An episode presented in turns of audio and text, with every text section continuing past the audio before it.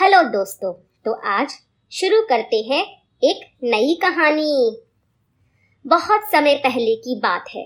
किसी गाँव में एक जमींदार रहता था। वह बहुत धनी आदमी था। उसके पास हज़ारों एकड़ ज़मीन थी। लेकिन जमींदार बड़ा कंजूस और मक्खी चूस था। वह अपने नौकरों को भरपेट खाना भी न देता था। भला ऐसे कंजूस आदमी के पास कौन नौकरी करता? इसीलिए कोई भी नौकर उसके यहाँ ज़्यादा देर तक टिकता ही ना था। फिर जमींदार के हज़ारों एकड़ ज़मीन की खेती कौन करता, जिस कारण उसके इतनी बड़ी ज़मीन में घास फूस उगाई थी और गाँव के गाय, बैल उसमें मज़े से चरने लगे। एक दिन की बात है, एक साधु उस जमींदार के घर आया। जमींदार ने उस साधु से अपना दुखड़ा रोया। सुनकर साधु बाबा को उस जमींदार पर दया आ गई और उसने जमींदार को एक मंत्र बता दिया। साधु बाबा के चले जाने के बाद जमींदार एक आसन पर बैठ गया और उस मंत्र का जाप करने लगा। पलक मारते ही उसके सामने एक जिन्न आ गया और कहने लगा, बोलो, क्या चाहते हो? जमींदार पहले तो डर गया, फिर किसी तरह बोला अच्छा क्या तुम मेरा कोई काम कर सकते हो? जिन ने कहा हाँ मैं ज़रूर कर सकता हूँ। कंजूस जमींदार ने कहा, पर तुम्हें मेरा काम मुफ़्त में करना होगा।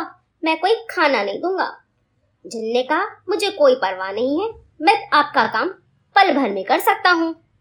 जमींदार बड़ा खुश हुआ कि उसे एक मुफ़्त का नौकर मिल गया है। जमींदार ने हुक्म दिया, तुरंत जाओ, मेरी हज़ारों एकड़ ज़मीन को जोताओ। यह हुक्म देकर जमींदार खाना खाने बैठ गया। इतने में जिन ने आकर कहा, मालिक, मैं ज़मीन जोत आया हूँ। जमींदार ने कहा, क्या सारा खेत जोत दिया है? हज़ारों एकड़? जिन ने कहा हाँ मालिक, सारा खेत जोत आया हूँ। जमींदार मन ही मन डर गया। पर मुँह पर बनावटी गुस्सा लाकर बोला, तुमने खेत जोतने में देर क्यों लगाई? जिन ने कहा, माफ़ कीजिए मालिक, आगे से ऐसा नहीं होगा। जमींदार ने कहा अच्छा जाओ, जल्दी से खेत की सिंचाई कर कर आओ जमींदार फिर से खाना खाने के लिए आसन पर बैठ गया। इतने में ही जिन फिर से वापस लौट आया और बोला, मालिक, मैंने सिंचाई कर दी है। अब बोलिए, अब मेरे लिए क्या आदेश है? जमींदार ने कहा, नहीं नहीं, एक बार सिंचाई करने से कुछ नहीं होगा। यहाँ की मिट्टी को तीन बार पानी डालना पड़ता है। जमींदार का खाना अभी पूरा भी नहीं हुआ था कि जिन फिर से लौट आया और बोला, मालिक, जो आपने कहा था, वह काम पूरा हो गया है। अब बताइए, अब मैं क्या करूँ? जमींदार ने घबराते हुए जल्दी जल्दी कहा अच्छा जाओ।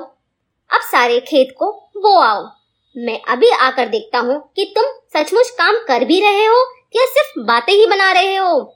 जमींदार खाना खाकर आराम ही कर रहा था कि जिन वापस लौट आया और बोला, मालिक, मैंने सारे बीज बो दिए हैं, अब मेरे लिए क्या आज्ञा है? जमींदार चौक गया, बोला, क्या सचमुच सारे बीज बो दिए? चलो, मैं अभी तुम्हारे साथ चलता हूँ, यह कहकर जमींदार, जिनके साथ खेत की ओर चल दिया। जमींदार ने खेत में जाकर देखा तो सारा खेत बोया हुआ था। अब उसका दिल ज़ोर ज़ोर से धड़कने लगा। और हाथ पैर कांपने लगे। उसे न सूझा कि ऐसे नौकर को कैसा काम दिया जाए। उसने सिर खुजलाते हुए कहा अच्छा ऐसा करो, सारे खेत में नई मेड़े बनाओ। और देखो मेड़े बनाने में कोई जल्दी करने की ज़रूरत नहीं है।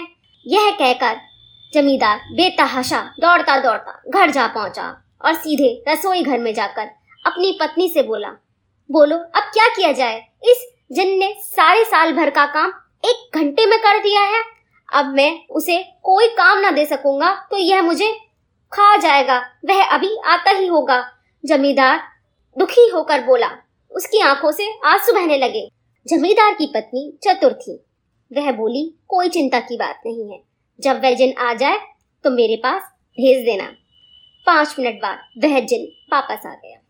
जमींदार ने उसे अपनी पत्नी के पास भेज दिया। जमींदार की पत्नी ने पहले तो जिन से अपने सारा घर का कार्य करा लिया। फिर अपने सिर का एक घुंघराला बाल निकाल कर जिन्न के हाथ में रख दिया और कहा, देखो, इसकी ऐठ निकाल कर इस बाल को सीधा करके मेरे पास लाना। वह जिन बाल लेकर सीधा करने के लिए अपनी बाड़ी में चला गया, लेकिन दिन बीत गए, हफ़्ते बीत गए। तब भी वह जिन उस घुंघराले बाल को सीधा ना कर पाया। जमींदार और उसकी पत्नी जिन्न से जो कार्य करवाना चाहते थे, करवा लेते थे। और फुर्सत के समय वह जिन्न को घुंघराला बाल दे देते। आखिरकार जिन्न भी उस घुंघराले बाल को सीधा करने से उब गया और वह उस बाल को सीधा करने का उपाय ढूंढते हुए गली गली घूमने लगा। एक दिन उसने देखा कि एक लोहार लोहे की छड़ को आग में डालकर हथौड़े से सीधा कर रहा है। बस अब क्या था? जिनका दिमाग घूमा, वह दौड़ा दौड़ा एक अंगीठी के पास गया और बाल का टुकड़ा आग में डाल दिया। बाल जलकर साफ़ हो गया और उसके साथ साथ जिन्न भी।